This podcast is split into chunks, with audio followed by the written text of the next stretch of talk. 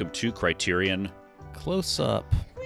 I'm Mark Hurne here for Criterion Close Up episode number 44 with Aaron West, as always. Uh, but, uh, you know, it's not a brighter summer day where I am, Aaron. It's actually very cloudy, about 70 degrees, and a dreary summer day. How about you? It is like uh, going to be 100 degrees today, so it's very bright, very su- sunny here. Very so humid, I assume, too. It's always humid here, but uh, yeah, Always humid. In sounds like I'm in, I'm better Carolina. off than you. You know, I don't I don't mind it actually because you know s- summer like this it gets hot and humid. I kind of enjoy a rainy day, a day good day to stay inside and podcast uh, with you. And Mr. Scott and I, Scott and I, welcome to Criterion Close Up. Glad to finally have you on the show. It feels like you've I know. been on here before. But It does. And yet, and yet you haven't. and yet. We've So, done yeah. a lot with Scott. Uh, Scott's our go-to guy for long, long uh, movies because we did we did Rivette. and now That's true. Yang. So uh, if uh, Greed comes out, I think we're going to call Scott or uh, maybe Shoah. Yeah, if we get a Blu-ray upgrade of The Human Condition, uh, yeah, yeah, there when you go. think of Long, think of Scott. Scott, of course, from Criterion Cast and writer, co-editor for Battleship Pretension. So, really glad to have you on finally, Scott. Glad to be here. Yeah, thanks for especially joining this us. film. yeah, it's a good one.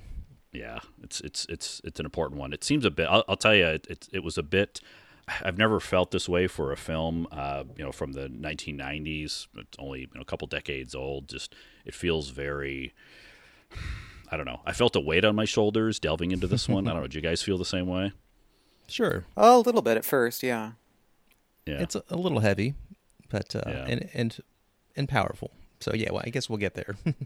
Yeah, yeah. I, I think for me it was just the you know the the uh, um, just the weight of this film and just uh well we'll we'll talk about it more, but we'll save that for later. Scott, let's get into your Criterion Connection first time guest. Uh, again, surprisingly, how did you first come aware of the Criterion Collection? Um, I first became aware through The Royal Tenenbaums, which is a film that I saw. It came out when I was 15 or so. Yeah, 15. And so I bought the DVD, and I thought it was because at the time studios were just kind of ramping up like some branding as far as like art house films go. So I thought the Criterion Collection was just like whatever studio released the Royal Tenenbaum, that was just like their signature line of mm. like kind of high class movies. And then I don't I can't remember how exactly I came to discover everything else. I think maybe just exploring the inserts in that. Maybe it came with one of those catalogs of past releases and stuff. But there was a video store near me that had its own Criterion shelf, and uh, I think especially to a lot of young cinephiles, young male cinephiles, it seems like uh, seeing all those Criterion discs kind of lined up is a very attractive proposition. Um, and from there, I just kind of you know dove in here and there to films that interested me, and it wasn't until I saw the packaging for Fanny Alexander that I, I really started to get kind of serious about it and explore and take them as kind of a curatorial uh, guide to great cinema. And yeah, I spent a long summer indulging in uh, Bergman and Antonioni and Fellini, and from there, there was no going back. Nice. Sounds like a lovely summer. yeah, It was. wow. It's it's funny if, if we quantified all these, I think I think most of them are the Royal Tenenbaums. Uh, we hear that one a lot for Criterion Mm-hmm. connections. That's that's uh, I guess Wes Anderson's a good entry point, a gateway drug, so to speak. Yeah, for sure. I'm curious Yeah, uh, if, if you is. saw all those all those discs on the uh, on the shelf at the video store. I mean, did that kind of kindle um, a want to do the same kind of thing in your house, or did that kind of come later?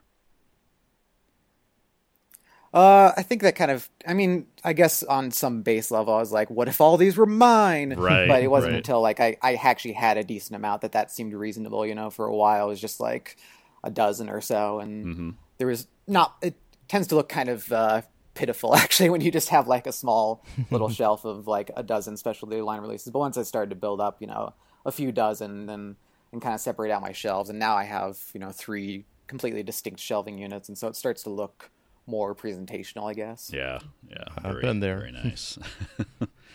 cool. That's great. Well, again, very very happy to uh, have you on the show uh, again for the first time. Although we've been talking quite a bit, so welcome.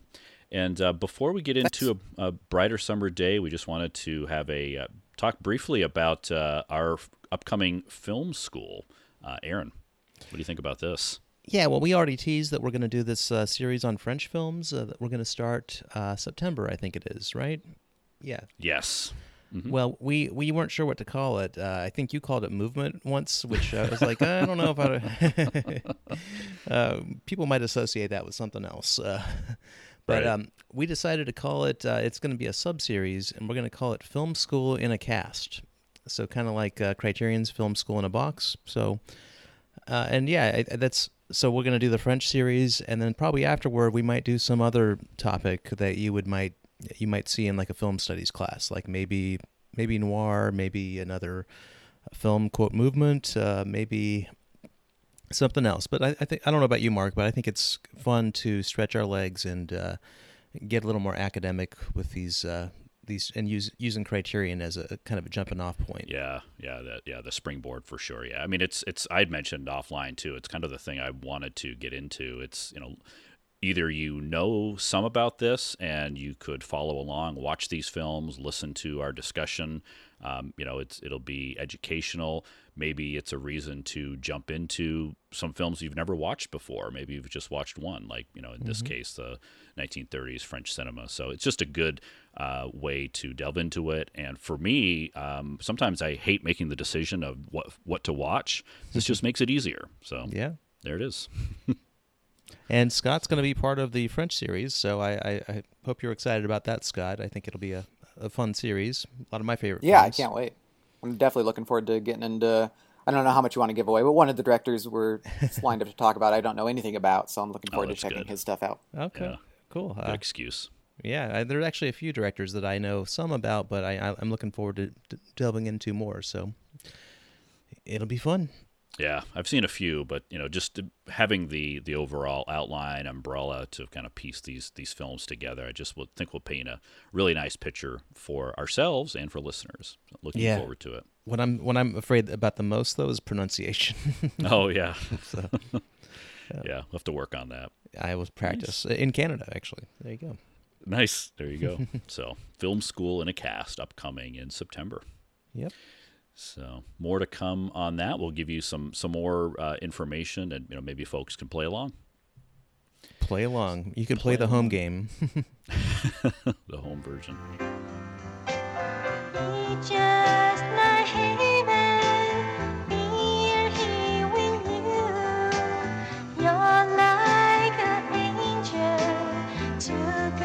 It's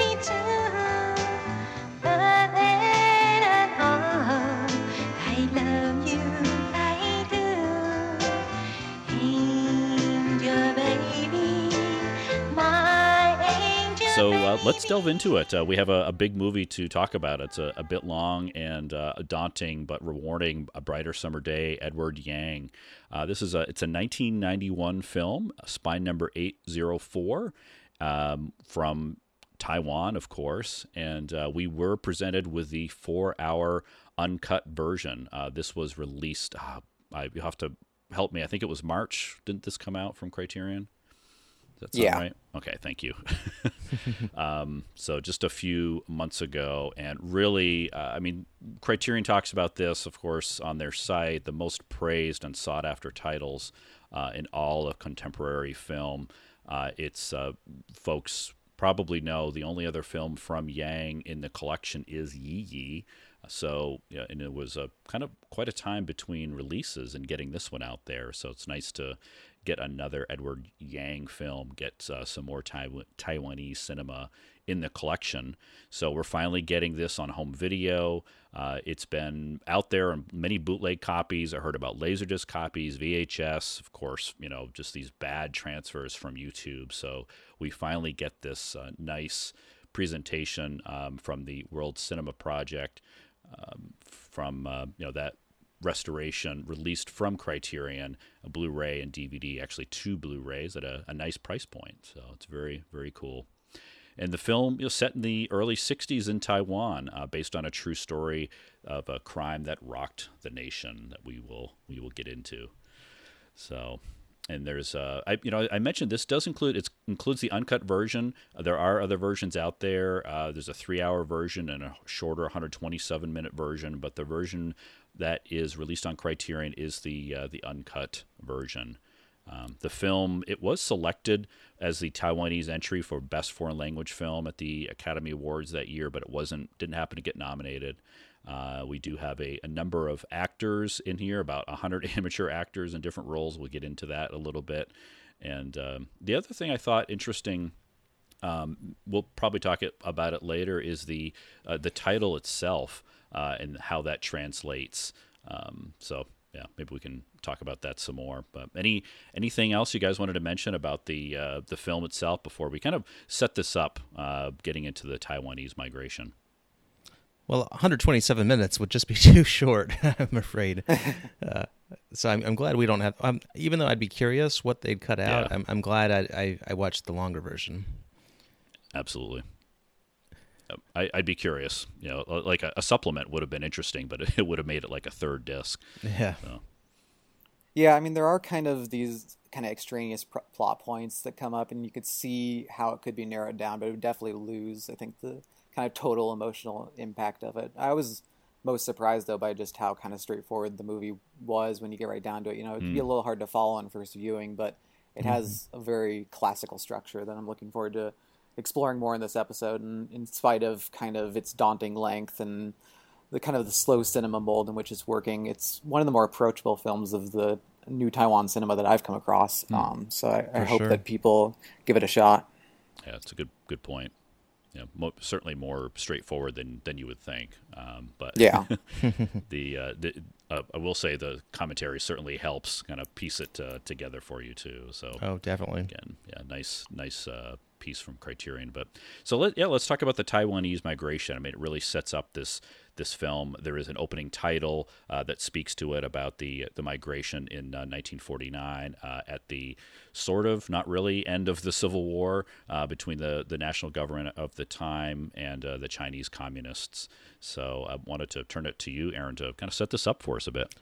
Sure, I'll uh, I'll be the history teacher for these, nice. this episode, and and yeah, history lessons are are, are sometimes people might see them as boring, but uh, actually, it, the history with this film I think fits very well. And uh, with the Republic of China, there's actually another Criterion cl- connection. Uh, Puyi, the last emperor, uh, was the was literally the last emperor when the um, Republic of China took over in 1912. And uh, and I, I, won't go into the Red Army and all that, but um, and the communist movement, but China, China became a communist, or I'm, uh, I'm sorry, China became a, uh, a I guess, a, well, a pro- republic, and uh, Chiang Kai-shek uh, was the leader for that uh, that government, and then Mao Zedong or Mao Zedong depends on who you ask how that's pronounced.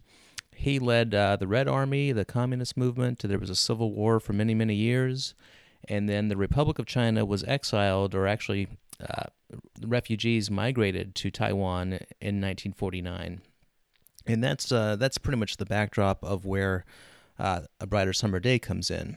Uh, they they didn't they expected to be there temporarily. They they thought they'd come back. That somehow maybe the communist government would topple. Maybe they would be able to rally the military and defeat them. Uh, but of course, as we know, they never did and still haven't. And so they've had to deal with Taiwan as uh, you know, as a, its own country. So uh, the Republic Republic of China, uh, which it's strange calling it that because it became Taiwan, but it was uh, it was recognized as as the government by most of the world. And as we see, there was martial law until the 1980s. Uh, we see this in the film. Uh, so the the the government was very, very conservative, very militaristic. Uh, they were because they were so anti-communist. Uh, they and, and, we see this in the film with the father.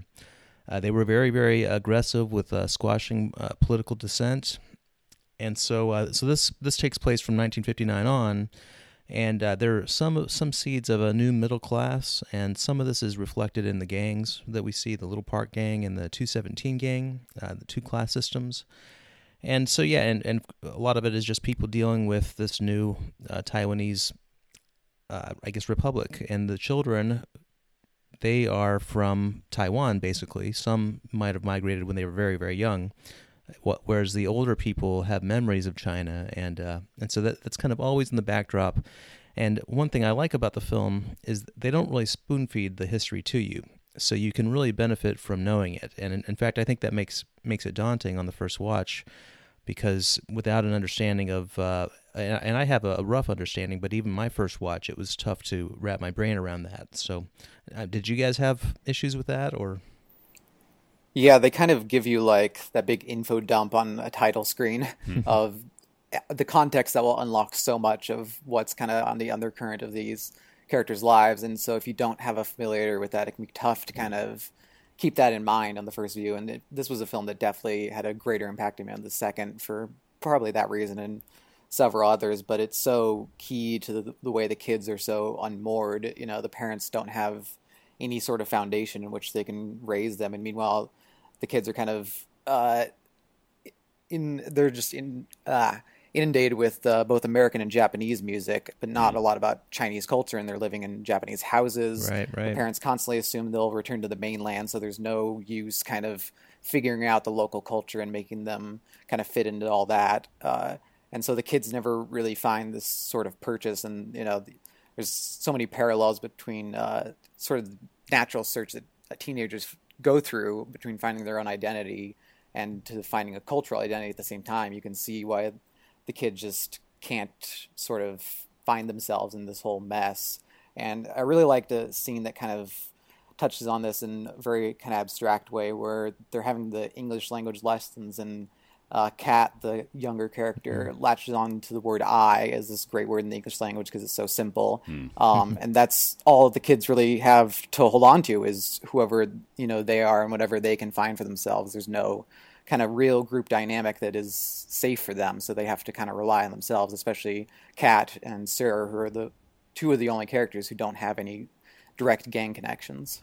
Yeah, they're almost lost. Uh, these characters. Um, kind of be- between the, the parents who are caught up in the bureaucracy uh, and hoping to get back home, and uh, these kids are trying to forge an identity. Uh, but yeah, it's and, and, there's of course it's overpopulated. There are two schools. There's day and night school. So mm. because there are just too many people to to have uh, and, and too small or too few schools to have uh, have all kids in the daytime. So yeah, quite yeah. a unique dynamic. And I, I like that Yang you know, as in 1990 or I don't know when he started filming, maybe 89, 90, you know, had the, had, I, th- I think we can see him looking back. You know, he's somebody that lived, was a child during this period. So, uh, so it, it seems very personal from him. Yeah, yeah. Certainly, you know, he, it seems like the with the backdrop of this event, he kind of paints a story uh, within that. I know there were a number of writers uh, with, within the, the film itself, and I, I, see. I certainly agree with what, what you guys are saying too, and I, I think uh, you know that it's difficult as an adolescent anyway, and to grow up it, just in trying to find yourself and your place in this world, and to grow up in, in this kind of environment with um, so little structure. And I think the parents themselves are even trying to find themselves because they've been uh, displaced and trying to f- find their way in this new land and thinking they may, um, you know, like you said, migrate back. It's just a, a just an overall feeling of uh, of unease, and it's a bit of a melting pot too. Uh, you know, we wanted to talk about the the culture and how you know there are a, a number of cultures that are involved, and I, I, even think of the United States a bit in. Uh, we always we always talk about the United States as a melting pot, and Taiwan is has been that way too. It's been under control, but in a different way, is that it's been under control by uh, China. It's been under control by uh, Japan. Uh, I'm not sure about the you know the other history, and of course you have the uh, influx of those cultures, and of course the American culture because there's a American presence there um, in you know in Taiwan too. So you know, curious what you you guys think about that kind of the that mix of cultures and the uh, the Western uh, influence.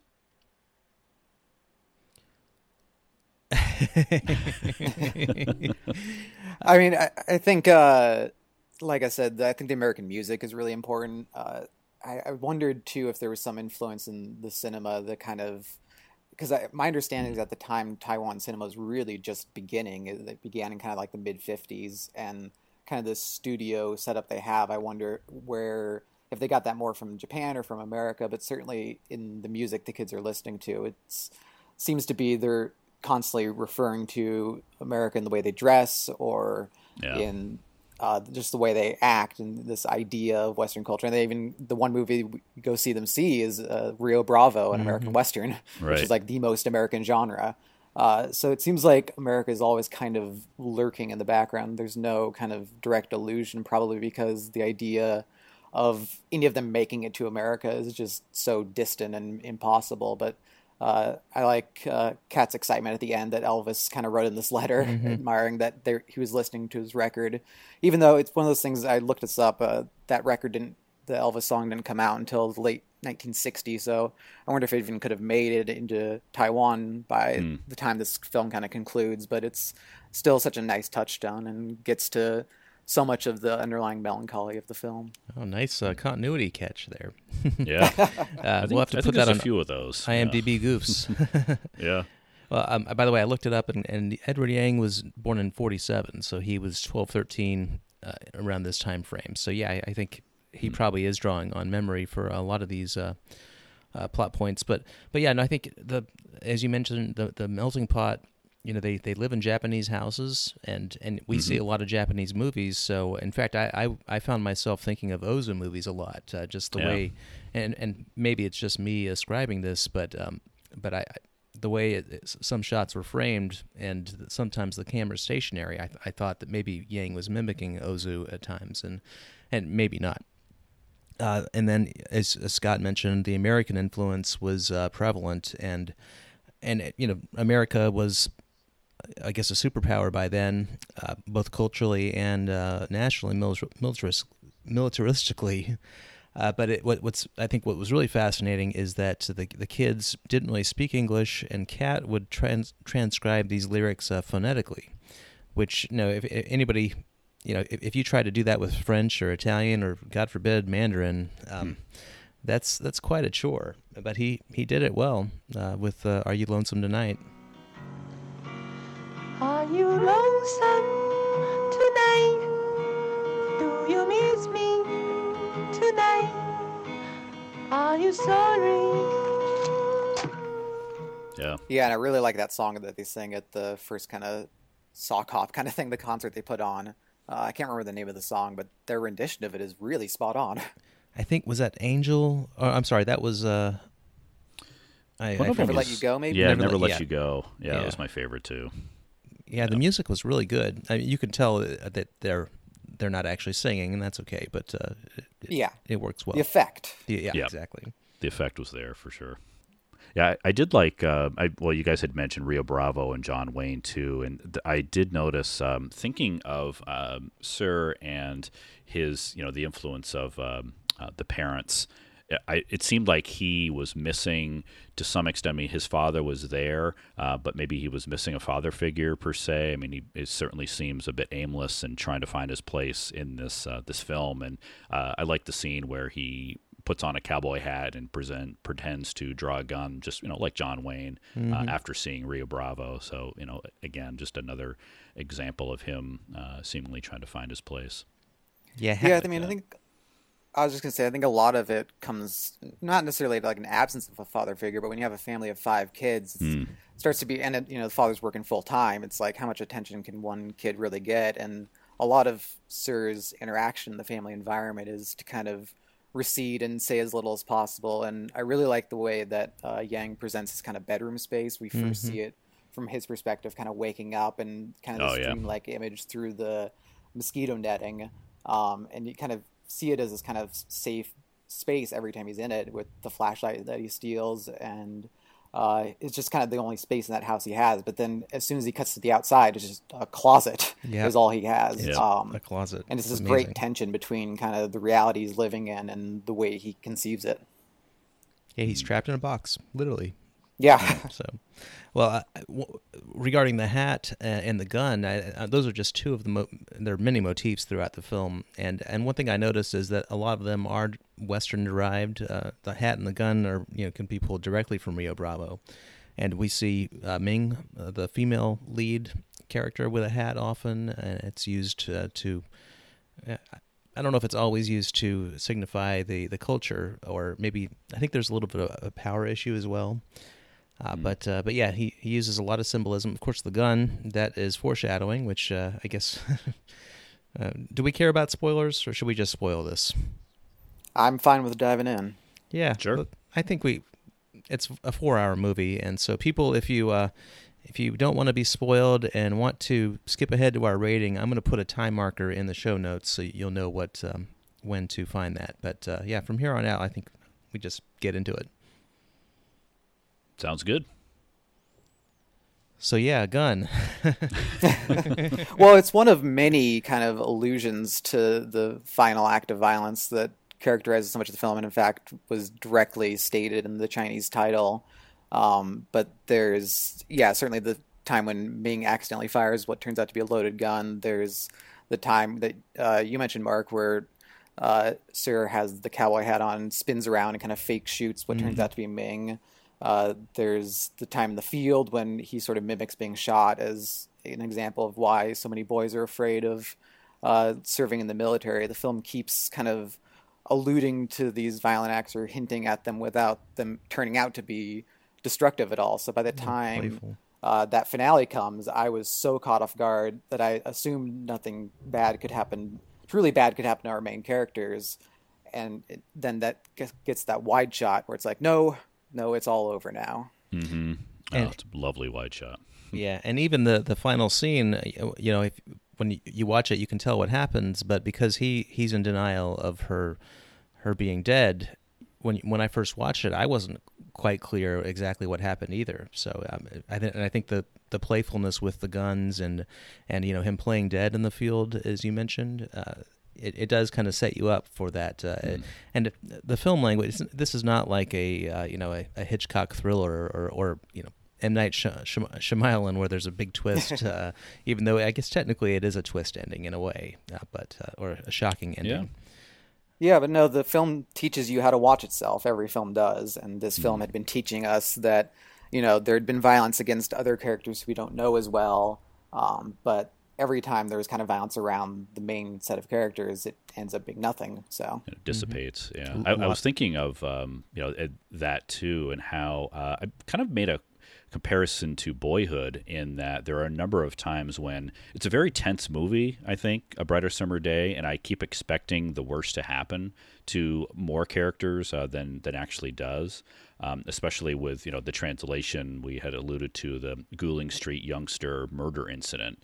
Um, so wondering if there were additional. Um, that's the you know the original uh, title, um, the Taiwanese title, and so I, I kept thinking that we were going to see additional uh, violence. And you know there's this scene where Ming accidentally shoots the gun uh, towards.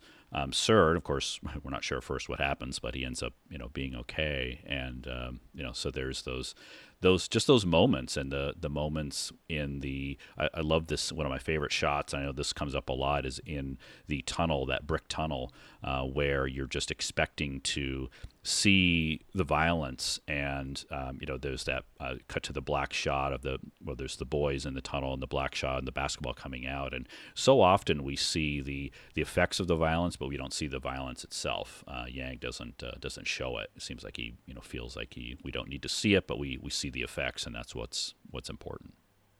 yeah, the tone of the film is really interesting. It definitely has that tension that kind of if I'd known the Chinese title of the film ahead of time, I would have been like, oh, this is where that tension is coming from. Ah, yeah. uh, but in watching it with the American title in mind, I I kind of went into it thinking it would be this kind of melancholic remembrance of you know a bygone era, which a lot of Hou Hsiao-hsien's films of the era were, and so I was kind of primed for that. And there is that element in the film, but knowing that it's Chinese title too, there is those two elements work in concert so well together, and so many scenes kind of serve both purposes of getting across uh, those two uh, tones.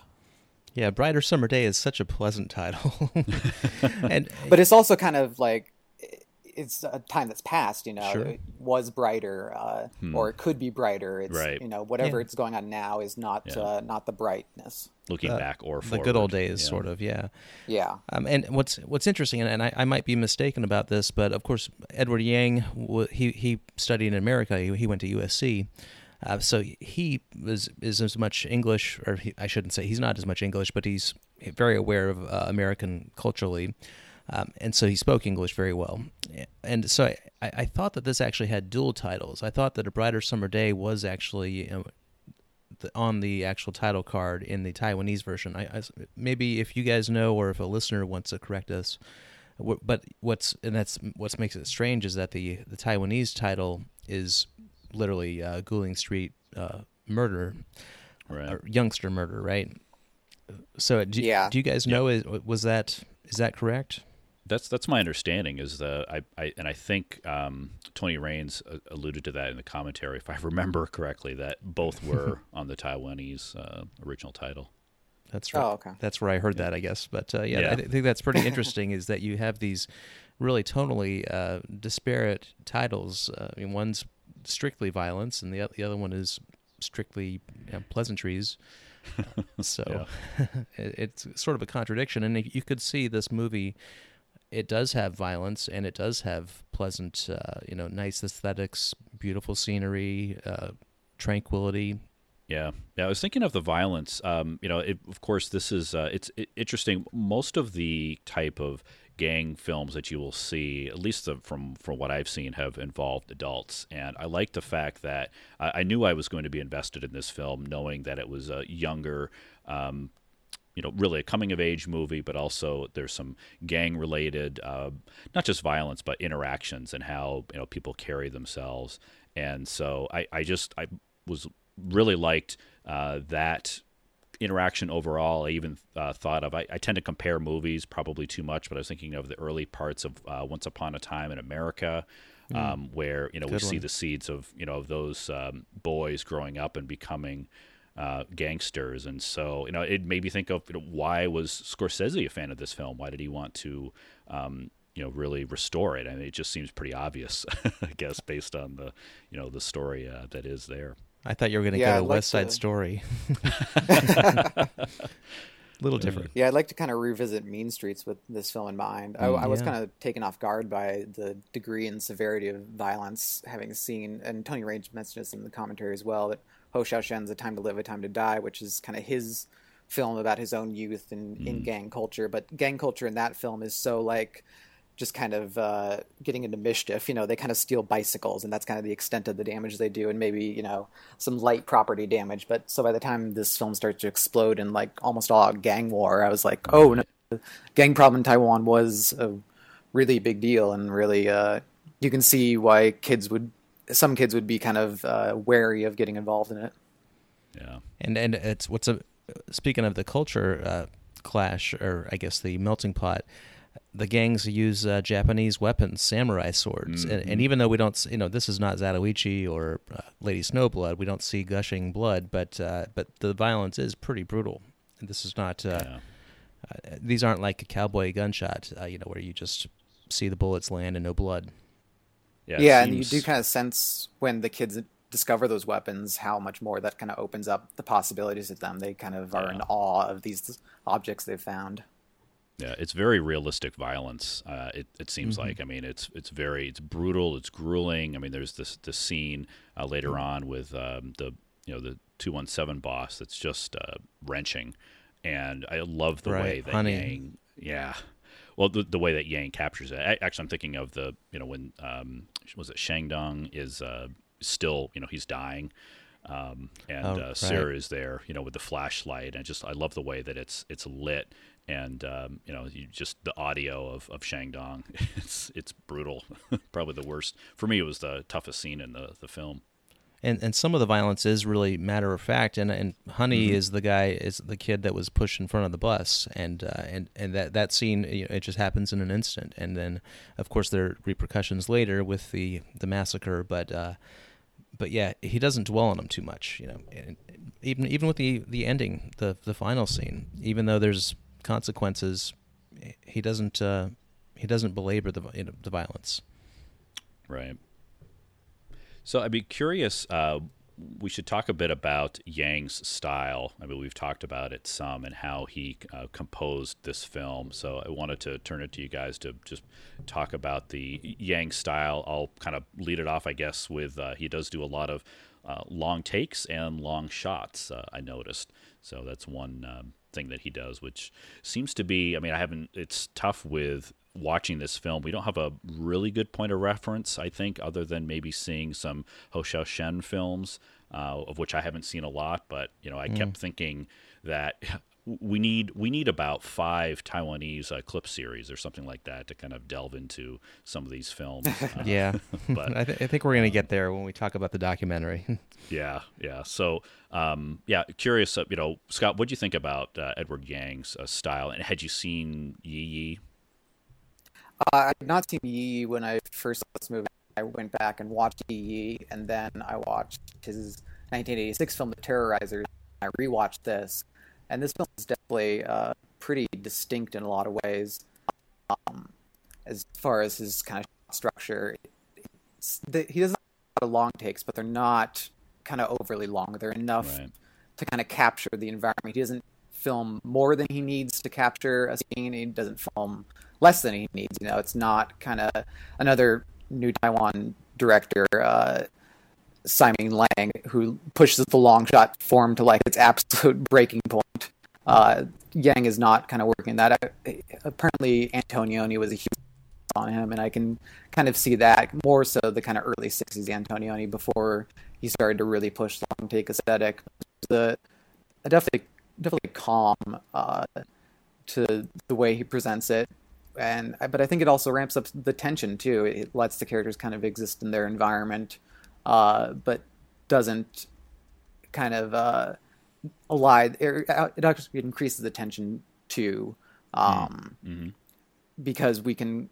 I don't know. There's a certain tension, I guess, in the still shot, and not a lot of tracking, and not definitely no handheld that I can recall. Um, it's just kind of like shot, shot, shot. It kind of yeah. in the same way Chantal Akerman actually uses that to increase tension in her films. Hmm yeah, just a little, you know, some slow pans, maybe uh, the occasional tilt. You know, there's a, a, violent scene with the father and the older brother um, where you see the, uh, it's really a, a widescreen shot. It's like a, a film com- composition almost, and then it, you know, slowly pans down. And we see Sir is actually uh, watching. So yeah, not not many movements. yeah. Yeah, not many. Uh, that's why I thought of Ozu because uh, the mm, camera doesn't mm-hmm. move. Uh, of course, the, the long shots and the long takes although Ozu had some long, long takes. But yeah, I, I, some part of me wonders if they if that was a budgetary, uh, uh, just because they didn't have a lot of money to make this film. I think they even ran out towards the end, so they yeah. But mm. some of the, the some great shots, uh, like one sequence, the one in the ice cream uh, scene between the two gangs when Honey comes back, and then he's basically uh, leaves his gang. He finds that they don't really respect him anymore that was a great shot, and that all uh, unfurls over a. I don't. I didn't time it, but I think about five six minutes or so. Yeah, David Bordwell wrote a whole piece on that one shot. Uh, I'll send mm. you guys the links you can put in the show notes. But it's a really fascinating breakdown of the way that Yang uses staging and and some slight tracking and kind of making one shot really dynamic. Yeah, you know, his and really every frame is just gorgeous. Uh, he he just really can frame a, a scene, and it, it, really says something for a four-hour movie in that it's so um, aesthetically pleasing, really along the way. I, and sometimes I would be distracted from the actual plot just by uh, the pretty pictures, mm. basically. So yeah, his style is uh, impeccable. Uh, I wish we had more from it. Of course, I wish he was still living and um, and making films. Yeah, making films. Yeah, I, I would agree. I mean, it, it was striking to me, and I, I know we've watched, you know, you watch films that Criterion releases, and we always often say that the film looks gorgeous, but this film really drew me in from the opening credit sequence uh, with the you know the quiet streets enclosed by the trees, just that that tunnel mm-hmm. sequence, uh, just perfect framing for credits, and then very soon after that we get uh, a sense of his use of, and you know whether it's him and or the cinematographer, the uh, his use of lighting. Uh, when we get that kind of green blue look with the light on the water, where the kids are saying uh, "smooch, smooch," and uh, they're kind of going along that uh, that there's a sh- uh, small pan, very slow pan, like we mentioned before, as they run along uh, the shot. And just between those two shots, I just knew that I was in for something special uh, with this mm-hmm. film and the kind of the, the hands of a master, so to speak. Yeah, but also in terms of uh, character introductions, he uses the style in some interesting ways there. You know, the girls are kind of constantly introduced at a distance.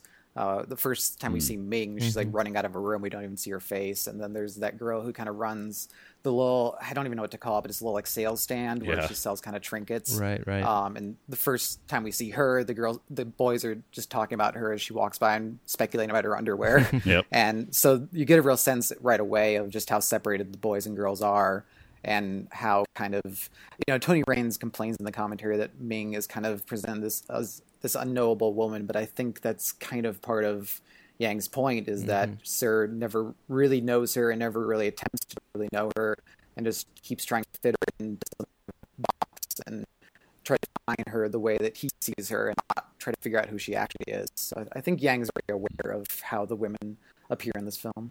Yeah, yeah, there's a mystique that I think uh, is intentional, and I think it actually makes enhances the film. Uh, this is really from the boys' perspective, uh, Sir, or even the the people in the gangs. Uh, you know, it's the world of women is uh, foreign to them.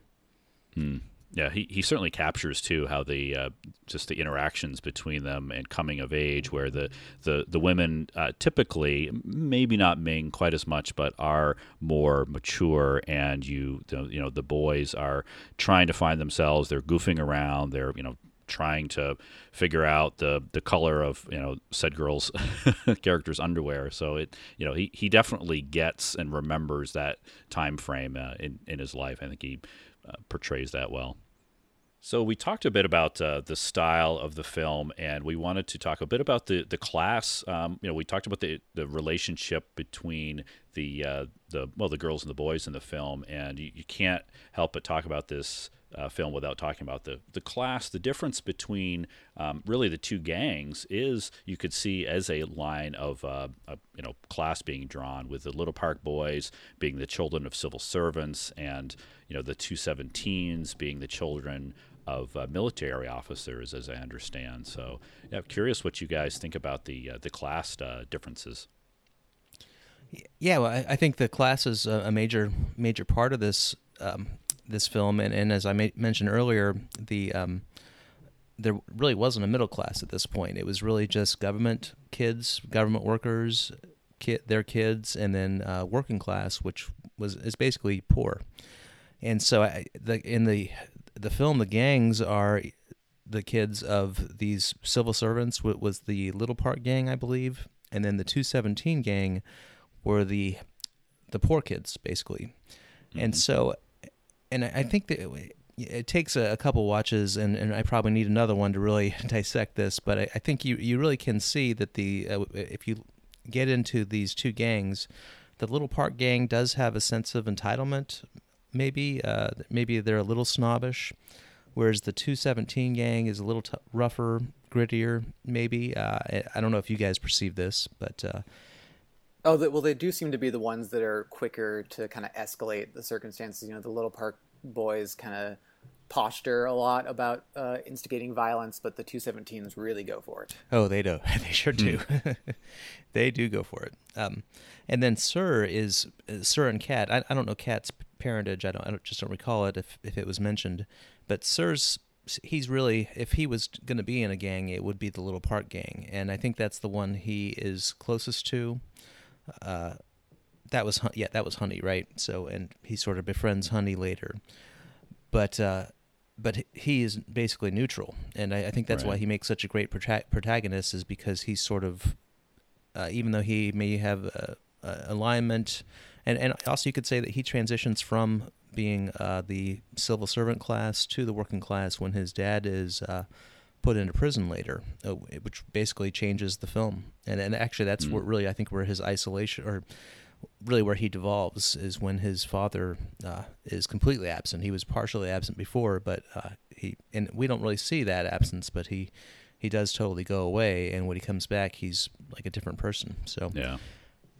Yeah, he kind of alluded that you know to his father that uh, you know he, his father was apologizing for I don't know not being available, not saying much, and he's like, well, when you speak, Dad, I listen, and I I, th- I think you have uh, some. I mean, he's obviously the father figure, but he does listen to what his dad says. I think uh, there's a point where his father says something like you can't trust something with a hole in the middle and i just you know I, I was thinking of you know that really to me is informing the sir's way that he views women. I mean, I, I think I'm not sure about the relationship Oh. with you know the father and the mother, but it seems kind of strained. I don't think the father has a really seems to have a really good view of women, and you wonder how that affects you know the final um, violence that we we talked about. Um, you know, and, and his relationship with women, and you know having a, a difficult time. Kind of, he's already having a tough time finding his way.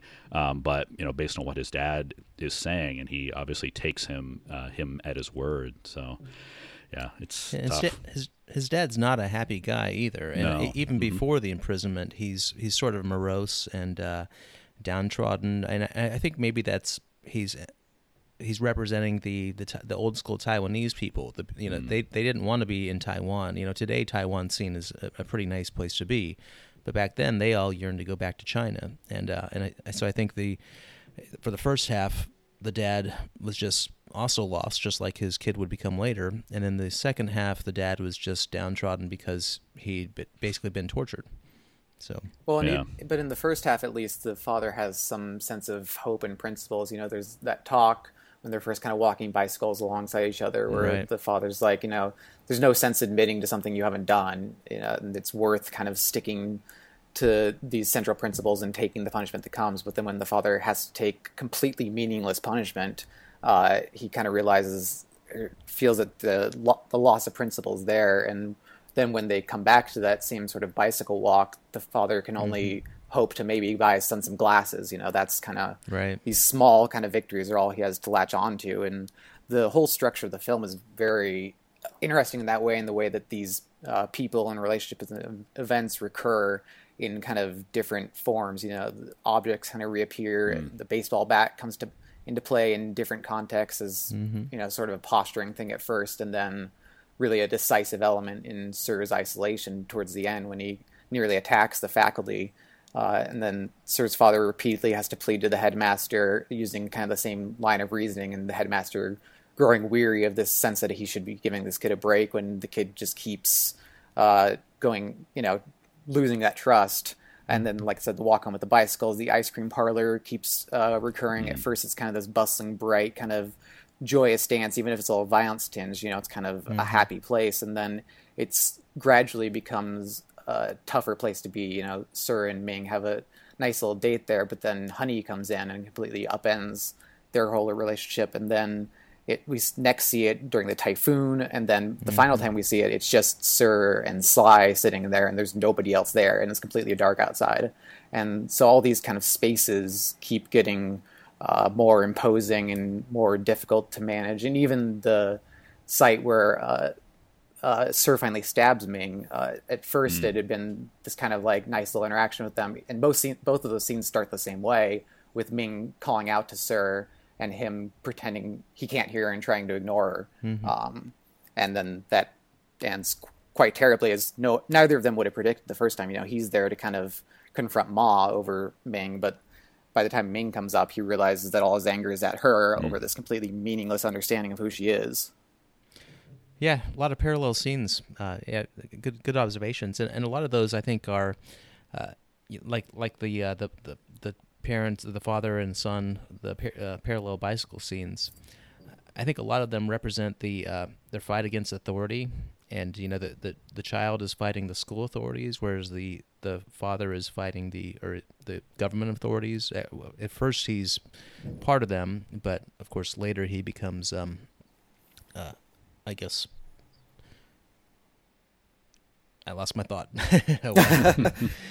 uh, dissatisfied or, or disillusioned with them, I guess is probably the uh, the, the proper word. But um, And But yeah, it's- no, it's Yeah, still, those were- still tied to it too. I mean, he doesn't want to give up his, his government job, um, you know, for this this other uh, opportunity that that comes up. So he's yeah, just seems to keeps coming back to he's kind of a lost uh, figure too, as as is his son. So you know, how's his how's Sir going to find his footing if his father can't? and then the baseball bat is a plaything, uh, even though it's it's a misbehaving plaything, and then it's used as a plot device to show aggression and uh, anti-government behavior.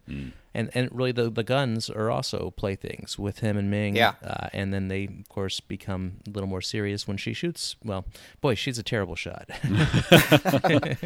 Yeah, you wonder how she could miss, but all these kind of elements just uh, keep the film kind of watchable, I guess, and pushing that tension that we've been talking about along. And he also uses transitions in a really interesting way. Uh, s- sometimes the last line of one scene will kind of mirror the first line of uh, next. Uh, there's that scene where uh, Ming and Sura first go to the film studio, and when before they kind of run off together, they say, you know, we can't keep waiting here forever, and then that transitions into you can't keep me waiting here forever, and there's all these kind of parallels and the gunshots from the shooting at the trees going to the gunshots at the end of Rio Bravo, uh, rainstorm uh, from the big kind of gang confrontation. We kind of see that trickling off the next morning, and yeah, I was really even the first time I saw this, I could tell that Yang was uh, cognizant of the fact that he needed to keep audiences engaged from scene to scene with such a long film. Right. Yeah, there's a lot of levity. I, I think it's so for such a, a, a tense film, it is at times very enjoyable. So I, I think that's kudos to Yang for for accomplishing that. Yeah, and all three times I saw this, including the time with the commentary, uh, I love that part where um, Sir and Ming are walking through that kind of shopping area, and the little kid just passes by and goes, "Whoa, out on a date, huh?" Yeah. Something about that scene just got me every time.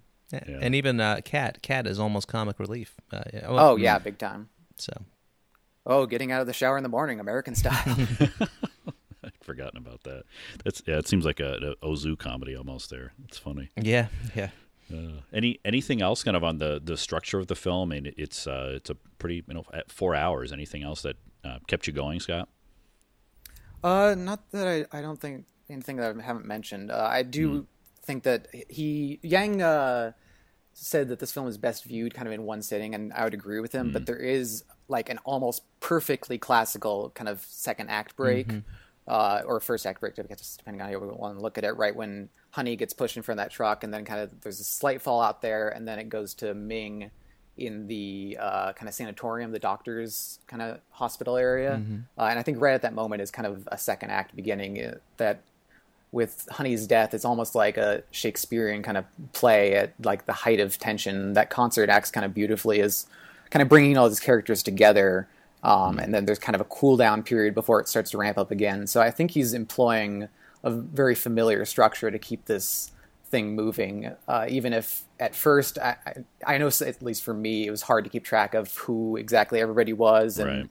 what their relationships were to everybody. You know, Yang talked about how he could have made a 300 episode TV series out of the amount of detail he wrote for each character, and you can definitely feel that watching it. Uh, and it can be kind of intimidating, I think, for that first hour or so. But then watching it the second time, when I knew who everybody was, I could see the seeds being planted a little bit better and see kind of how he was telling his story. Yeah, this probably it, this probably would have been a, a TV series now. I mean, I just don't. I, I Oh, don't yeah. see That's a a, a point, four-hour yeah. film, you know, being being made. I mean, today you'd it'd be it would be broken up, and I, I'm sure you know some audience will have difficulty with the uh, the length. But hey, you know, it's home media. You can pause it and go go get a drink. Yeah, and, and actually, I, I did watch it in two sittings. So, and I think I did stop it right around that area, um, r- right after the honey. So I, I think it is a logical break. And uh, although I don't, I don't know if I'd say two acts. I think it's more like ten acts. well, that might be. I guess I meant just was thinking in terms of like classical plays, and uh, Right. there's definitely more than one kind of no going back from point, which is one way of defining an act break. But I think that, especially coming in like almost exactly in the middle of the film, it's hard to imagine that Yang wasn't aware of kind of how he was breaking it up. And and I've already referred to it as first half and second half, and, and really the fir- Yeah, first totally. half is the innocence, and uh, and then the second half, and also with the father in the prison too. Uh, you know, everything changes, and and of course the violence. So yeah, it's very much uh, two movies in one. It's pretty remarkable how much of an impact a lot of these characters make. I mean, Honey especially is he's only in the film for like 23 minutes or so, you know, not very long, but Such a because presence. he's talked about yeah, all the time for the first 90 minutes. Uh, and he's, He's given like- such a great entrance, you know, he has this navy uniform Yeah. on, he's completely distinct from the rest of the cast. He's like Uh, Harry but he has this kind of yeah, Yeah, big time yep. and but he's also undercut kind of well. You know, he has this kind of everyone talks about him as a kind of mythic figure, but he has such a narrow vision. You know, War and Peace is just a martial arts novel to him, and everything comes back to this kind of limited ambition of gangs and turf, and he can only see the ways in which he's been slighted, and he can't kind of you know he doesn't have this kind of grand vision that everyone ascribes to him. Well, he's a kid, and they're all kids, Yeah, and they're all naive and, and have no idea what, what where they're going or where they are really. So, yeah, Honey especially, he's he's immature, and, and I think going to the uh, to the concert, that should have been a unifying and positive experience because uh, the gangs kind of came together. Uh, really against him, but he had to start stuff, and uh, and even that was a, a great scene too, uh, the little confrontation there. But uh, yeah, I just love this movie. yeah, there's Yeah. so much to, to enjoy. I mean, another another parallel. I was thinking of the uh, you've got Harry Lime entrance, or uh, uh, how about the motorcycle boy in uh, Rumblefish? You know, the just again the the unseen character, the the Oh, totally. character who's not there and then shows up, and of course, you know the you know how um, much gravitas and uh, weight or you know that the Mickey Rourke character has. It's uh, yeah that I, I found that really kind of stabilizing the film a little bit for me when uh, Honey showed up because they kept referencing Honey and wondering, you know, Ming and there's obviously this this burgeoning. Um, it, it seems like romance between Sir and Ming and what's going to happen when uh, when Honey shows up and really kind of you know stabilizes the film, but also seems to be where we start to um, you know degrade into violence. You know when uh, when um, you know Honey is uh, pushed into the uh, you know the the street there, but yeah, he, and he still cuts away from the violence too. You know, you, you Yeah. you know, you still the um, w- one thing that I, I think is you know as far as the characters go that it was confusing to me and I didn't understand it until later was who the uh, really the third um, gang is there uh, the the ones that are kind of you know that have the hats they've got the, Oh, uh, the you know threads. the samurai swords um, yeah who who I think are, are friends of and are the ones that are actually avenging Honey I understand so that that was a bit um, confusing for me on first watch I think Tony Yeah, Rayns for sure. mentioned that they were just uh, a peripheral gang from another part of town, but really weren't centrally involved between these two. Um, uh, of course, Hmm. at the time, there probably were lots of gangs uh, all over the place. So, Yeah, it kind of made sense that they are you know that they would show up. I mean, where else would the the muscle? I guess kind of. I mean, they, yeah, they show up as the muscle. And that character of Threads, I think, was from that third gang. And even though Hmm. he hangs out with the others, he's not part of either. Uh, he's, but they all know him, and I'm sure they all. I mean, there's so many characters in this film, but I'm, I'm sure they there are even more that we don't see. Yeah. Yeah, Yeah, I almost expected more kind of off-screen characters like in Out One, where there'd be Right. some character that they keep talking Right. about who never shows up. um, but the acting's all I, th- I thought really outstanding, and I didn't even think about uh, the thing that uh, Chang Chen mentioned in the interview on the supplements, where Yang had to meld these performers, many of whom were completely inexperienced with.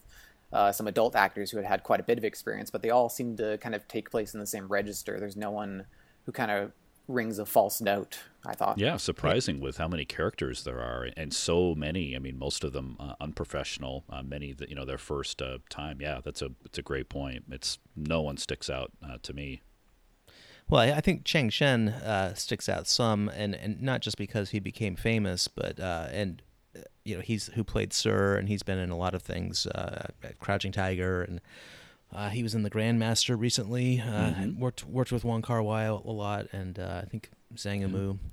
Uh, tremendous actor, but I, and and actually his interview was interesting too, where he talked about how this movie changed him, and and just going into the this character, and really Yang led him in- into this character, and him coming out and being feeling very detached, like Sir, and uh, and really isolated from his classmates, and uh, and yeah, and and I think you have to have that sort of that sort of isolation to become a, a good actor. You have to be able to reach into those dark d- depths. Um, so that probably Yeah. made his, his career in a way.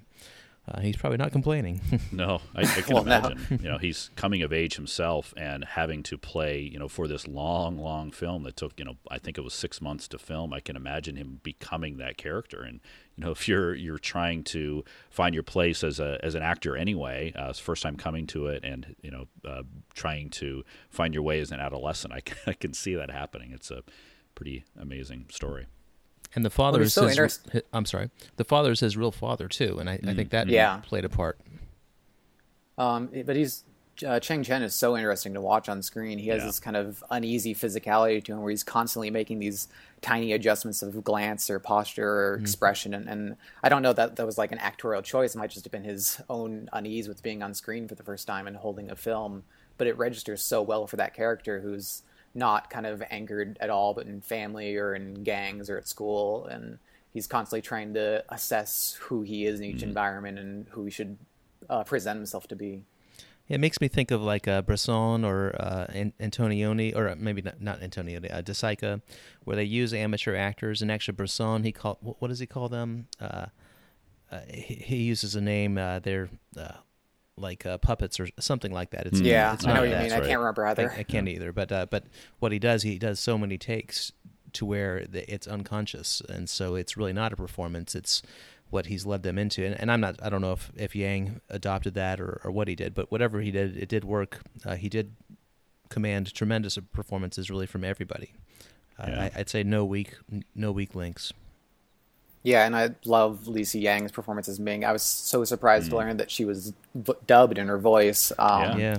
It is such. I wish they had credited. I don't know who does that voice, but it's such an interesting register that she has, kind of vocally, and kind of sets her apart from the other girls, and kind of, kind of, kind of heightens that unknowability. There's a bit of an ethereal nature to her, and Yang's expression too is kind of. Uh, she's not as open as the other characters. You sense that she's maybe been a little bit more wounded. Her family situation seems uh, very uncertain and tenuous, and mm-hmm. she's has this history with men that doesn't seem to have left her with a great deal of self confidence or uh, certainty of herself, but has also at the same time opened her up to all these guys making advances at her right. constantly, and so she has to constantly be on her guard against that mm-hmm. as well, and so.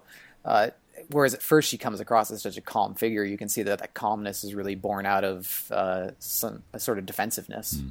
Yeah, she she has um, you know, she get she has those advances uh, really from a um, you know male female perspective and also from a parental standpoint because she yeah. she doesn't have her father and so there's the doctor that you know wants to become a father figure of sorts and sir maybe both um, you know maybe father and um, you know as a uh, as a relationship. So it's and th- there's the one scene where she's looking at the camera. I, I can't remember another scene in the film uh, where that happens, where she has her um, tryout for the uh, the film, and uh, oh, she's right. kind of looking at the camera, kind of looking down, maybe a, a touch, but it's a, a nice, uh, really nice emotional moment. It's very striking, yeah. And yeah. there's always these illusions that she's this more emotional person outside. She mm. talks about how she cries and cries when Honey's gone, and uh, I can't remember. There's some other moment where she mentions that, but I, I can't figure out if she's exaggerating her emotional side or if she's just not letting that side be shown in public. And it kind of adds, like I said, to the unknowability of that character. And one thing I found interesting is we never actually see a shot of her and Honey together. Oh, yeah. The one scene they're in together yeah. is in that ice cream parlor, but she rushes off screen to see him and then rushes back on screen away from him. And we never see them together, but they have clearly the connection that they forge is so powerful to her because mm-hmm.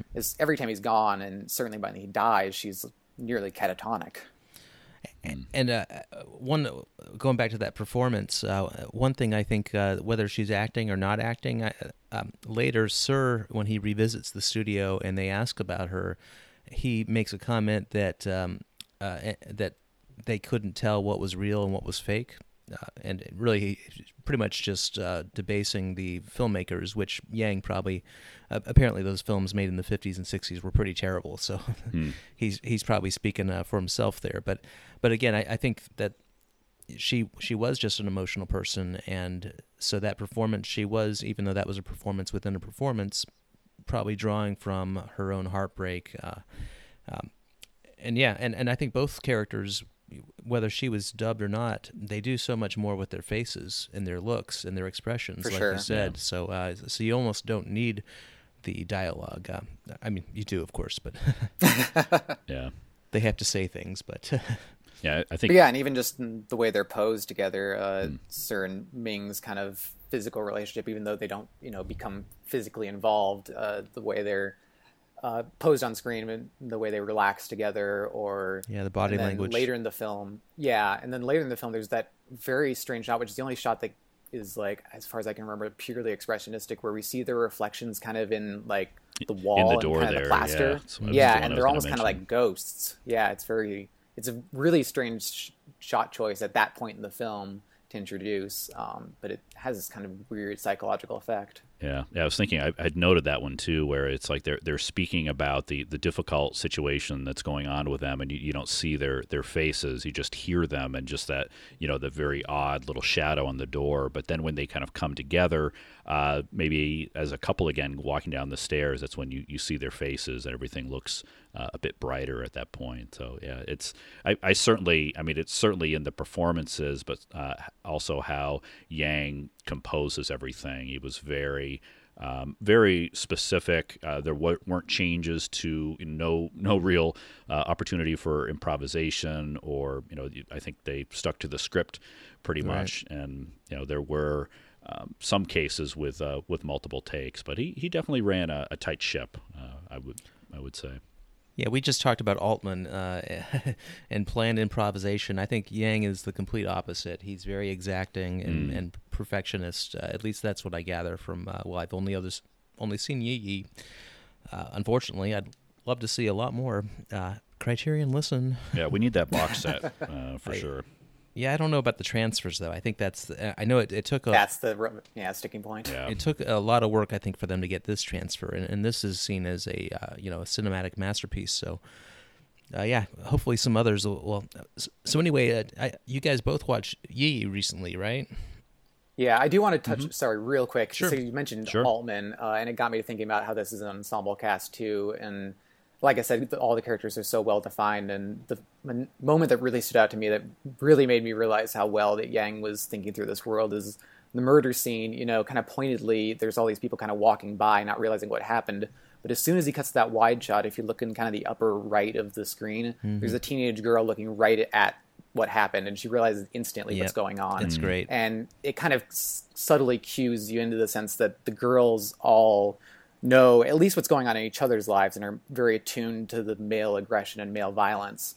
Um, and they and you sense that maybe that character was kind of looking at them having this kind of heated argument even before anything violent happened, and they're the women kind of have this glance at all times to watch out for one another. Mm. Yeah, I had mm-hmm. I rewatched that scene a couple times just because the way everybody reacts is is really uh, just fantastic. And apparently that they had to get that shot pretty quick because they had to build that little yeah, that's crazy. Bizarre. Uh, they they knocked it out of the park. Uh, hmm. Yeah, I, I found uh, one thing I thought was really interesting uh, the the timing in kind of watching this film, thinking about it, and I read a review on Slant Slant magazine uh, that actually mentions uh, Altman, and it says his you know his generous use of uh, or Yang's use of long shots and spare but startling close-ups. We recognize the influence of Altman, and I'm like, that surprised nice. me. I, I guess I could see that, but I'm like, otherwise they're they're like polar opposites. not yeah, a lot of overlapping dialogue. In fact, no. not a lot of dialogue. period. So no. Though there is that uh, scene at the clinic where we first see uh, Ming talking to the doctor, and we hear this dialogue having to do with somebody boasting about his uh, time in some small town that has excellent drainage systems, and it turns out to be this off-screen conversation that's not. A, at first, I thought it was the doctor kind of you know talking down and condescending and trying to seem impressive to Ming. Uh, but it turns out to just be this military figure talking to a secretary. right. Yeah, I think there might be some some uh, dialogue with the pool hall scene, uh, if I yeah. recall correctly, and of course the concert. There's a lot of chatter at the concert, so uh, which are two pivotal scenes. Yeah. Well, you'd mentioned it, Aaron. You know, talking about uh, Yi Yi. Of course, it's the other film in the collection uh, from Criterion uh, and from uh, Edward Yang. Curious what you guys uh, think about Yi Yi. I guess uh, maybe I'll just lead it in and just mention something that you'd alluded to with the filmmaking style with Yi Yi, and I'd noticed with this film too, where um, there's there's a number of shots, especially in a brighter summer day, I guess, where you have the actor you only see one actor or you only see one actor's um, head and you see the back of the other actor's head. And i notice this in a brighter summer day. I mean it's a big um, plot point and thematic point in Yi Yi of you know the fact that you can only see a half truth at any given time because you can't see you don't have eyes in, in, the back of your head. And I noticed that in a brighter summer day kind of a, bringing that together where you know there's a scene where Ma and Sir are talking and you only see Ma or there's a scene where I think it's Ming and Sir are speaking, and you don't get the the shot reverse shot. You just see Ming's face, and you see the back of uh, Sir's head. So I thought that was, you know, really interesting. We we see you know Yang's uh, style there, but curious what you guys think you know overall with uh, Yang and what you thought of how this you know compares to uh, Yi Yi. Yeah, I mean, both films are very attuned to kind of the, limitness of anyone's perception Mm. to see into anyone else's lives or to see into the world around them. Uh, and in this film, in Brighter Summer Day, it's kind of like the everyone's downfall. You know, the father can't see, you know, what uh, the trouble that Wang brings into his life, or the trouble that his past associations could bring, or how to navigate the uh, bureaucracy of the system that's trying to bring him down. And Sir can't see into Ming or has any curiosity about who she truly is, and that proves his downfall because he just can't accept it. But in Yi Yi, the kind of breakthrough comes with everybody accepting that they can't know everything about each other or be everything to each other. You know, the wife in that film has to go off in this kind of retreat where we don't really, you know, she speaks about it a little bit, but ultimately the husband has to accept that, you know, whatever she's gone through, she's gone through, and he can't be the one who's, you know, provided all the answers in her life. And, and she too, you know, she's not all the answers in his life. He has to have this kind of quasi affair in order to find some semblance of peace with himself and with his past. And I think, I mean, Yi Yi impressed me much more right off the bat uh, than Brighter Summer Day did. I think because it kind of comes back to this idea of peace that's kind of reassuring in a lot of ways that Brighter Summer Day is not. Um, but I, I think you're totally right on in that both films are keyed into that same theme, just from different kind of to different ends. Yeah, I think Yi Yi is more accessible and uh, and an easier watch, and, and it's more family drama. It's there's there are a lot of characters, but they're not quite as dense uh, as or as heavy as you put it, Mark. Uh, Brighter summer, and of course, Brighter Summer Day is a period piece, whereas Yi is uh, modern for uh, 2000 when it came out. Um, I actually wrote about Yi Yi, I think last year, and I, I I've seen it twice, and I, I don't remember it as specifically as I as I wish, but my memory is that it well, as far as parallels with Brighter Summer Day, I'd say it's very deliberate, and I'd say that uh, you know a lot of the, the parallels with the uh, you know matching shots or uh, are very much very similar in both films. Uh, Yang definitely knows what he's doing, and he's uh, crafted this very carefully. Um, one thing I, I remember is that uh, the the family dynamic. You know, they, there I think there were three generations in in uh, Yi and really the two I think are almost reflected in the in the uh, the father son. You know, the, the the son is learning about life, and actually, really, the father is learning about life, and and so there's sort of a circular uh, narrative there. Kind of coming of age to become the father, if I remember. So I, anyway, I'll post my review in the show notes because, uh, and I'll read it later because I don't remember. yeah. Yeah, It's one. Well, and the teenage daughter in that film too has her own kind of limited perceptions, and the, her coming of age story there, kind of in the relationship dynamics. There's a similar kind of love triangle going on. right. Yeah. And she's kind of like Ming in a way, that character, I think. Yeah, you can kind of see maybe this is him trying to see Yang trying to see into Ming's perspective in some ways. And the kid is kind of like Cat. Well, the kids are always delightful in these movies. Yeah, they are. Is it Yang Yang? I think is the the Yeah. the, the son there. Yeah, he's he's Yeah, great. yeah. He was you know my entry point into this film uh, so much, and I just love the again coming of age for a number of characters, especially for him. I think my favorite character, of course, it's a bit meta again, is in the movie room with the the thunder lightning and how he you know kind of learns about girls and attraction in, in one shot. Uh, you know where the he sees the girl's underwear and she comes in and she's kind of standing in front of the lightning and you know she she doesn't know what's going on, but he's really perceiving her for the first time. And I, I just, um, I, I'd, wa- I'd seen this before. I've seen half of it. I'm finishing the other half tonight uh, because it's, uh, I just need to do that. And uh, I think um, he's, he was my, uh, my favorite character uh, in this film. Kind of our, our through line to it. Um, really a, a good film and long too, three hours. I mean, it's not four hours, but it's still, Right. Yeah. still daunting. But it, it, it flows fast, if I remember right. I and and I, I love that Yi Yi is uh, another masterpiece. So, um, but no, it, it's not as deep, but uh, well, it is pretty deep too. yeah, I think it's got its share. Yeah. it's I, I think it's uh, no, uh, the, it's not the player. a, a number of folks, of course, people still need to see a brighter summer day, but I've seen Yi Yi on many people's um, top films of the the decade. Um, You know, contemporary films, but you know, from the 2000s, even uh, you know that decade, even in, into today. Uh, many very high regard for for that film. Yeah, of the two, I think I would recommend if people haven't seen a Yang film, I, I'd say start with Yi Yi and then go to Brighter, Brighter Summer Day. But uh, but they're both tremendous. Yeah, probably agree. so, uh, brighter summer day. yeah, it is. we, we we do need to uh, rate this thing. So, uh, Scott, I'm going to turn it to you. What rating would you? And we do a you know a, a one to ten rating on a film. What would you give a brighter summer day? You know, I'm so bad with film ratings. I don't even do ratings on Letterboxd. Uh, I, you know, my impulse is to go full full nine or ten. I can't really see any. I, I noted like one flaw in this film, maybe one hmm. flaw where uh, Ma, when he's kind of in, under police interrogation, he's you know kind of posing as too cool for school, and then it cuts away from him for a few seconds, and then it cuts back to him, he's he's kind of in tears and weeping, and that transition didn't quite work for me. That's the hmm. one like tiny flaw I can see in this movie, which I think is just marvelous. And it, like I said, it took me a couple of viewings, but I think like a lot of films in the Criterion Collection, I liked that I had bought it before I knew what I was getting into, and so mm-hmm. I Sure. Kind of had that room to go back to it. And I hope people could take the same chance on it because now that I have, like, I just think it's such a wonderfully insightful and fully felt film, and I, I can't. I I just want to rewatch it again ta- after talking about it because Yep. it's so uh, effective. So sure, ten. Why Nice. not? There you go. Very rewarding. Yeah.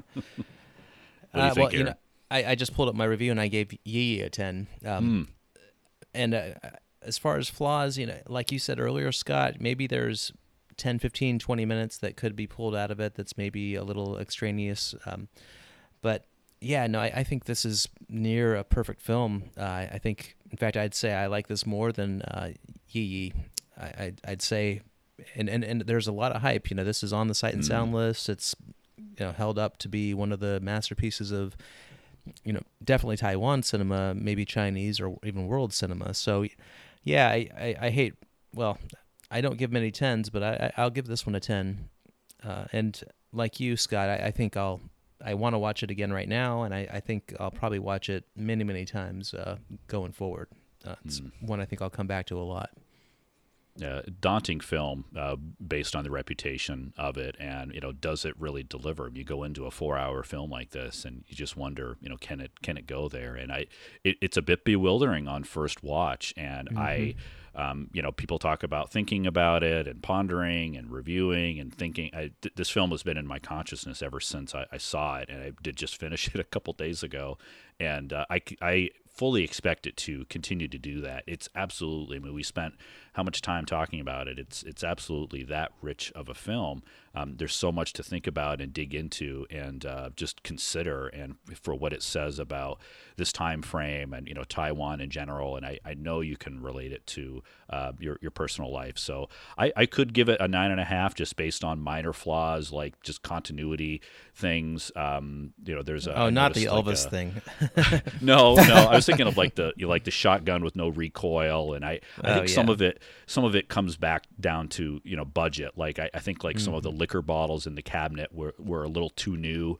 You know, I was thinking of the letters of Iwo Jima. I think it was very accurate there, and I, I think maybe it was you know he could have um, you know he, he used more more modern bottles. So there's just these these minor things, but I'm going to chalk it up to budget and, and go with a 10. It's a 10 film. Um, those those are really such minor quibbles that I you know you got to throw them out, out the window. So it's it's a 10 film. We're 10s across the board. Yeah, I think every film has some continuity problems. Uh, That's just the nature of film. I don't care how good the continuity person is. Uh, But yeah, you have to. It's not like a report card or like a, a judging card at the Olympics where you deduct for this or that. Right. Yeah. I mean, it's, it's the magnitude of the the experience and and, Right. and you know the fact that we're going to go back to it time and time again. I think speaks volumes. Uh, Yeah, I and I, I thought it was a little. I was gonna, you know, quote unquote, deduct points. I thought it was a little odd at the end where, uh, you know, the mother pulls the the uniform out of the laundry after it's been like two months um, when he's been in jail. I thought that was a little bit odd, but um, you know, it it did. I, I think it makes sense looking back on it again. So there, there's a number of moments like that that you know I, I may have questioned, but you know, considering it again, it wasn't uh, a problem for me. And they also play with time a lot too. So a lot of those goofs might not be goofs. Uh, you know, maybe Yeah. uh, even the Elvis thing. It that might have actually been in 1960 or 1961 when that happened. We we really don't know. Or Right. actually, no, we do. Totally. We we don't know that when the murder takes place, right? So Yeah, but that's about all we get. We get the beginning, you know, time card and the end, and that's all. So, uh, how about the supplements? It, it is a it's a double disc. It's a long film, so luckily we've got uh, the film four hours and a, a commentary as the as a supplement on one disc, and the other supplements uh, on the other. We wanted to kind of focus on each one of them our, ourselves a little bit. Scott, uh, what did you think about the the commentary with uh, Tony Rayns?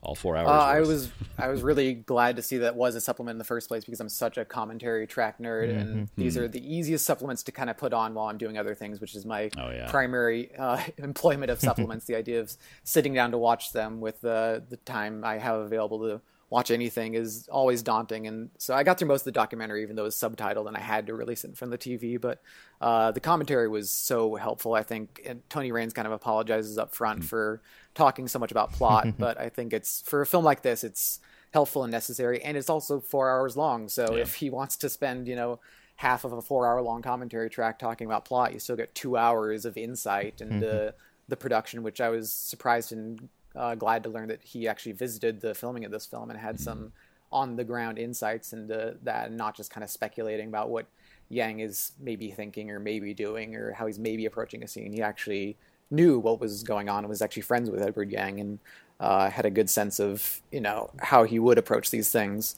And yeah, I just thought all his insights. You know, I, I disagree with him a bit about Ming, and uh, but the insights come from spending literally at this point decades with the film, and they're so valuable. And he's he's such a smart guy already, and I like the way he approaches a lot of his commentary tracks, and was certainly not disappointed with his work here. I, I do also want to say that the transfer on this film is quite remarkable that's great. for the yeah i mean i like the supplements they put together for this but i wish they'd gotten a little bit more into the difficulties in bringing this uh, package together Oh, which yeah. has been in the works for you know at least what six seven years based on the criterion forum posts and probably longer even than that uh, but i wish they'd talked a bit about the process of restoring this and finding the elements for it because it's such a, a period in cinema and a place in cinema that is so kind of underexplored in the Western world. And so bringing this package together couldn't have been easy, but I'm really happy with the presentational results of it.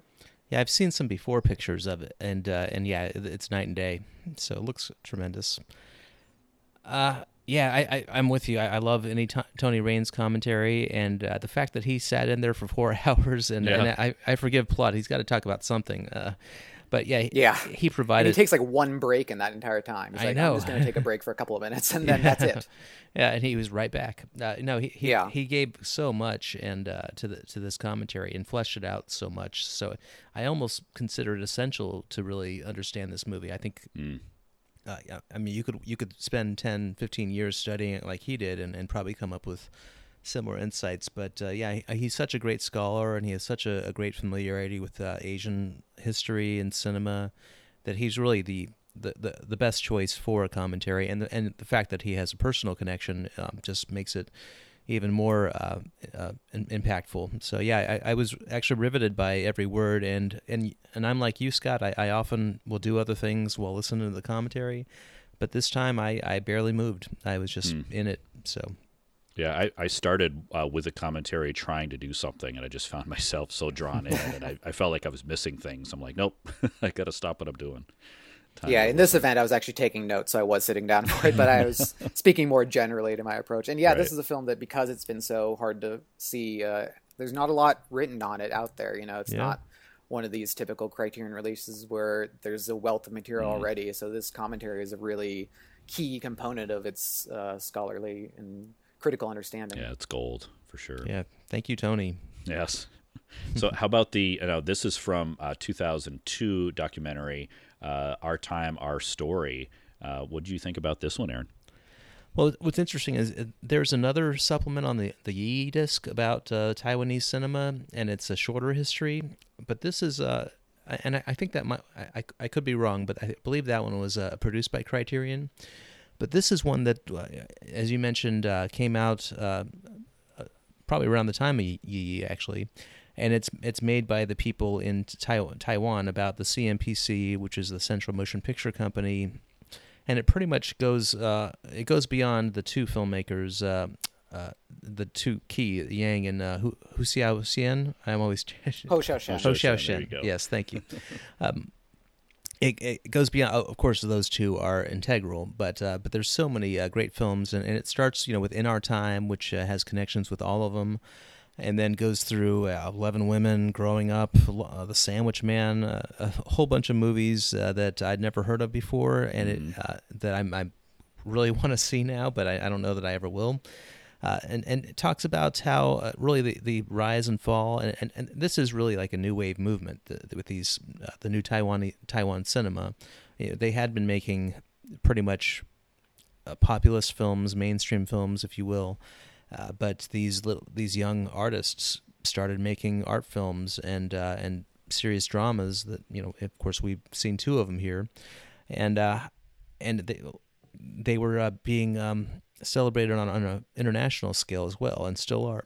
But the what's actually tragic and what's um, amazing is that it the the movement petered out in uh, the in the 80s, and a lot of that has to do with the, the politics of the um, of Taiwan and the martial law, and and also just uh, you know uh, also economics too. They had had to make money, um, but really because of that, uh, Taiwanese cinema has really, uh, aside from uh, Sien, it's it's really not around anymore, um, which is unfortunate. But but you know, it was a, an hour and a half, a little long, but I I thought it was riveting and uh, and very. In, eh, very educational because I, I knew nothing about Taiwanese cinema, and there are a lot of uh, peripheral filmmakers that probably don't get the uh, the, the coverage of the, the the main two that uh, you learn about and actually hear from in a lot of respects. So um so yeah, I recommend checking that out. Uh, one And their films look so good. All, all those movies I They want to do. see. So they do. Yeah. That, that was And the really- frustrating part about watching this is, is you know knowing these films just aren't available. and, and I, th- I think this is a VHS transfer too, so uh, Hmm. we're- Yeah. we're not seeing any restorations, and they still look good. Yeah. Some of those films are starting to trickle out. There's some company in Taiwan that's putting out Blu-ray editions. If you have a region-free Blu-ray player and don't mind the hefty import fees, uh, they have uh, a couple Hou Hsiao-hsien films. Uh, Growing Up is in a box set of the kind of early New Taiwan cinema. Uh, in Our Time is in that same box set uh, that I'm, I really want to get, and they all have English subtitles. So if you want to hit up uh, Yes Asia at some point or to kind of get a taste, it's a hefty fee to be trying movies out, but I hope it'll be worth it. I think you just sold me. Thanks, Scott. Hmm. uh, well, hopefully, Criterion will, uh, will- and who knows about the transfers, but if they're, and I know they're they're pretty um, particular about what kind of transfers they'll put out, but hopefully they'll they'll come out here. yeah, I have the Hou Hsiao-hsien set, and the transfers look great. So now that they're mastered, I do hope that they'll start to trickle out to the West. Yeah, and, and one thing one thing I wrote down is in, in the 1990s there were 36 films per year in Taiwan, and in the 70s there were 200 films per, per year, and of course Wow. a small fraction of those were were uh, tai, new new Taiwan cinema. So the just the industry in itself imploded, and a lot of it was piracy too. It, really interesting story. Yeah, it's one that I, I think you could watch that that documentary more than once and get a lot out of it because you know with all the names like you mentioned and uh, you know just get, getting that view into the the movement of how you know it's not it's it's the the new Taiwan cinema movement but it's more of a, a movement towards you know social reality and politics and not like uh, you know the the free form of a French New Wave or something you know it's more like a maybe Italian you know real, realism movement or something like that. So it's uh, interesting to get their their insight. And again, it, it's intertwined with the history. So having watched A Brighter Summer Day and the Rayns commentary, uh, you actually contextualizes it even better. So Yeah. yeah, good stuff. Great package. Yeah. Well, and there is, uh, we did allude to the interview, which is called An Actor's Des- Destiny, uh, Chang Chen. And it, it is, we mentioned it a, a bit earlier, but, uh, you know, he did star in a number of films that folks know. Happy Together, that's um, Wong Kar Wai, Crouching Tiger, Hidden Dragon, The Grandmaster. Uh, he was also in 2046 from uh, Kar Wai, Red Cliff. a kind of a epic film that came out a few years ago, and he was in The Assassin from last year from Hou Hsiao-hsien. So a very recognizable face, and uh, you know he really nice interview with him. I, I'd taken a lot of notes about how he had um, the really had an epiphany with this film. Uh, his father was an actor, and uh, he wondered why. You know, his dad was gone all the time, and his friends. You know, his father was uh, not. Their fathers were not absent, and uh, you know within this he became the character and uh, he learned that he, he loved acting based on that. You see in a different way than you normally do becoming that character. And of course you know as i believe you had alluded to aaron he became um, a different person more uh, introspective and um, mm-hmm. quieter uh, there. But um, and then there's also you know some other notes too. And i, I think this is in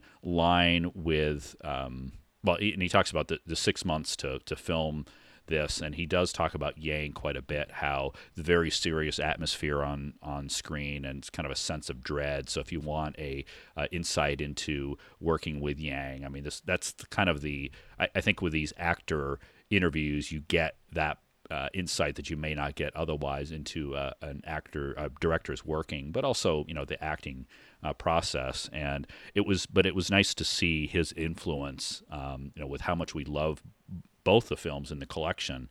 Uh, he mentions towards the end, and I, I, think this is in line with what I thought was a really nice director's note in the uh, the booklet.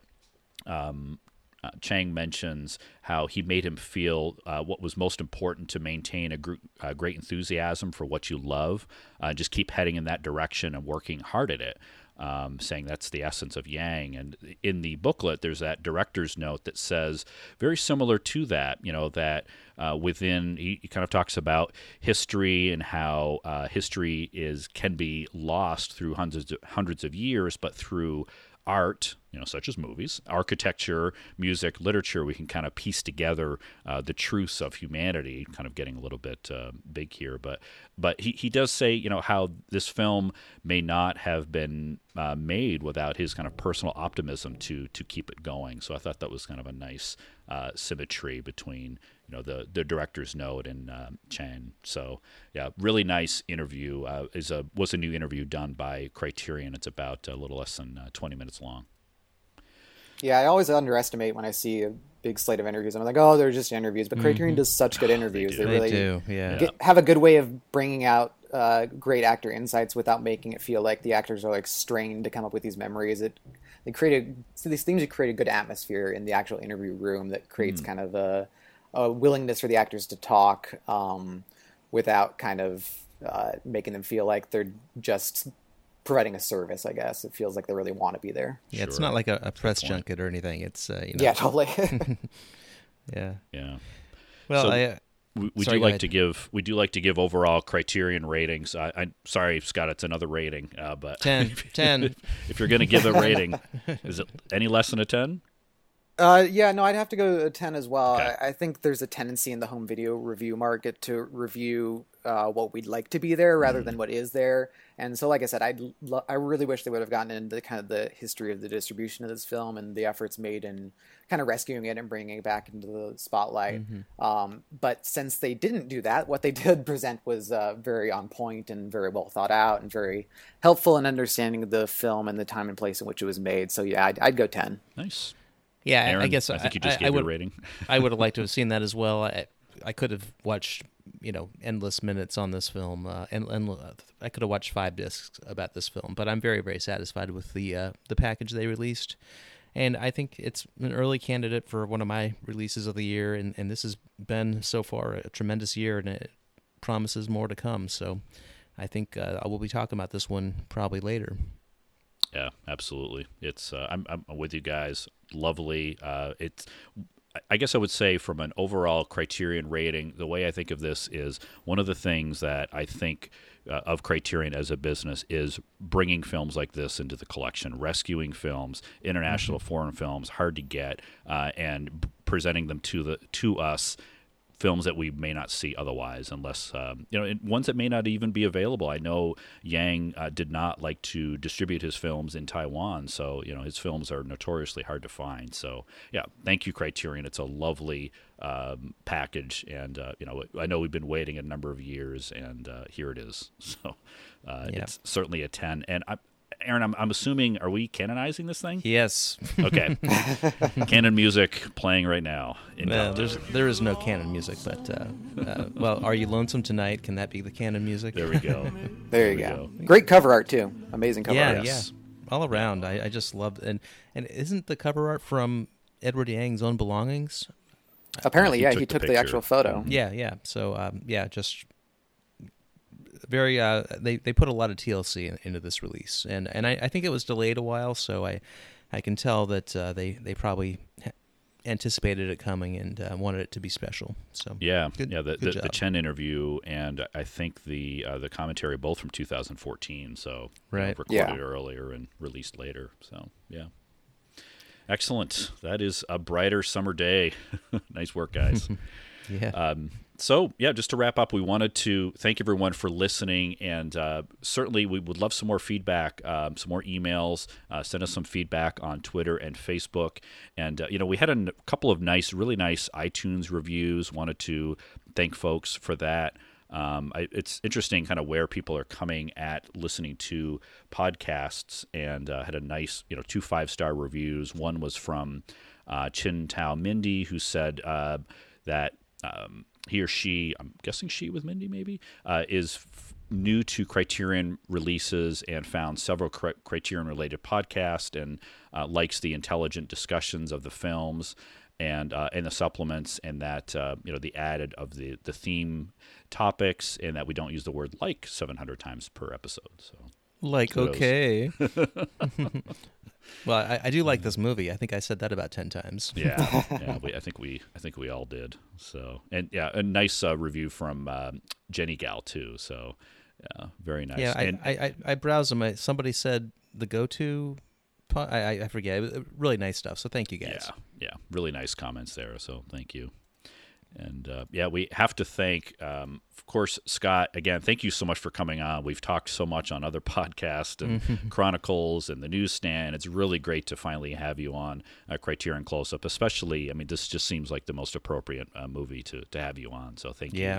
Well, I, I'm honored that you thought of me for it, frankly, and very happy to finally join you. yeah. Yes, you and, and the, this project were worth the wait. Uh, good good pairing there. So Yeah, absolutely. thanks for coming on. So, Sure and I, you're a busy guy. Uh, just uh, you know, let us know where folks can find you online. Uh, yeah, I'm on Twitter at Rail of Tomorrow. That's R A I L of Tomorrow. I write and do a lot of editing at BattleshipPretension.com, and of course at CriterionCast.com. I uh, host the mainline episodes. Uh, where we're doing our Summer with Bergman series. We recently talked about Summer Interlude, and we'll next be talking about Summer with Monica. Uh, very cool. Yeah, and this this one kind of fit, except for the Bergman part. this one sort of thematically fits. yeah, a in. lot of summer in my life right now. yeah, me too. Nice. And we have, uh, I know uh, there's a, a Chronicles episode uh, coming up. Um, we're going to be reviewing the June releases. Uh, Aaron, I know you're going to be on that. Scott, I think you are too. yeah, Um, so I, so we- we'll have the June releases uh, on Criterion Cast Chronicles coming out soon. I don't want to give a date on that yet, but and um, it probably will be out by the time this is out. there you go. there we go. So if, if it is, the link will be in the show notes, or just subscribe to the master feed, which I hope you are anyway, because there's so many great shows there, and uh, Yeah, such good you'll, content. you'll get that the, the main cast, the the summer series, uh, this uh, Keith show. I think is probably going to have a, a show, an, uh, his second show around the corner. So Yep. yeah, we're we're in good Sid company. Gadfly, yeah, Yeah, a yeah, good, Arik. good content. so Yeah. and uh, folks can find Criterion Close Up, of course, at Criterion CU online at CriterionCloseup.com and Facebook slash Criterion Close Up. Aaron, where can folks find you? Uh, Twitter AWest505. Nice. Twitter here uh, at uh, Mark Hurne, H U R N E, Letterboxd two. And um, what, just want to let folks know coming up next, uh, we will be talking about the Humphrey Bogart film In a Lonely Place and talk discussing uh, some bogey films a little bit. So looking forward to that. Here's looking at you, Mark. I looked at you first. well, video video's off, so prove it. uh, and we're going to let uh, Elvis lead us out tonight. So I, I hope you guys aren't lonesome tonight. Thank you for listening to Criterion Close Up. Are you lonesome tonight?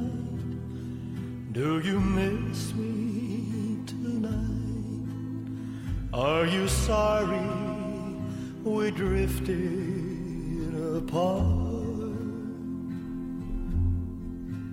Does your memory stray to a bright summer day?